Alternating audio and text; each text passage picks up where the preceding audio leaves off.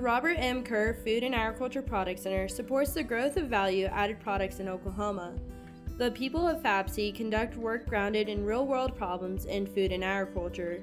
On the episode of the Food Files, we have with us Peter Muriana, who works in food microbiology. Oh, my job. Okay. Well, I'm a professor in the Department of Animal and Food Sciences. I'm a food microbiologist. My labs and office are here in the Robert M. Kerr Food and Ag Product Center. As far as what my typical day looks like, it depends if it's a teaching semester or not. But being 60% research, um, that's the biggest appointment percentage that I have. It's going to probably involve uh, interacting with my graduate students and the research that we do and the different projects. It it might start with me looking at my email in the morning, going through those, checking in with my graduate students what data has just generated, we, if they have some problems with an experiment or something like that, what we need to do next, looking up uh, you know some research literature that can impact our research, uh, especially some new stuff, new work that might have come out uh, wasn't available a month ago. You know, if it's a teaching semester, then I'm going to be doing some work with updating my lectures and changing things around so that it's not stale. But it's almost like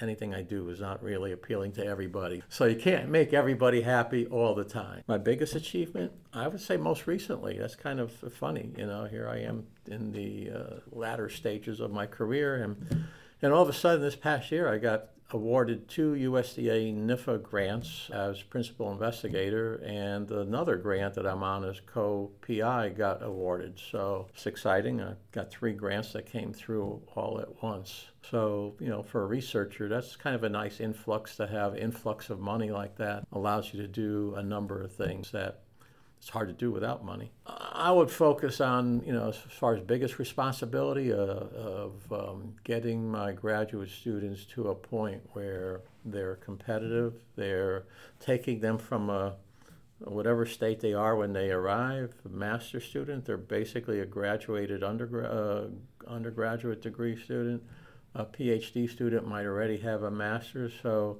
but whatever either of them are come in at a certain level, I like to bring them up, feel that I can bring them up to a higher level in terms of what are the right questions to ask, what are the things that you consider when putting some research together and carrying that out, uh, especially with you know microbes. Not everybody is come, you know, is familiar with working with different bacteria. They have different nuances. Kind of like, not that I've seen everything, but I've seen a lot more than the students have. Uh, try to impart that to them so they can learn from that, do perform good research, and be effective wherever they go. The mission of FAPC is to discover, develop, and deliver value to the food and agriculture industry. For more information about FAPC and how it helps businesses, visit food.okstate.edu.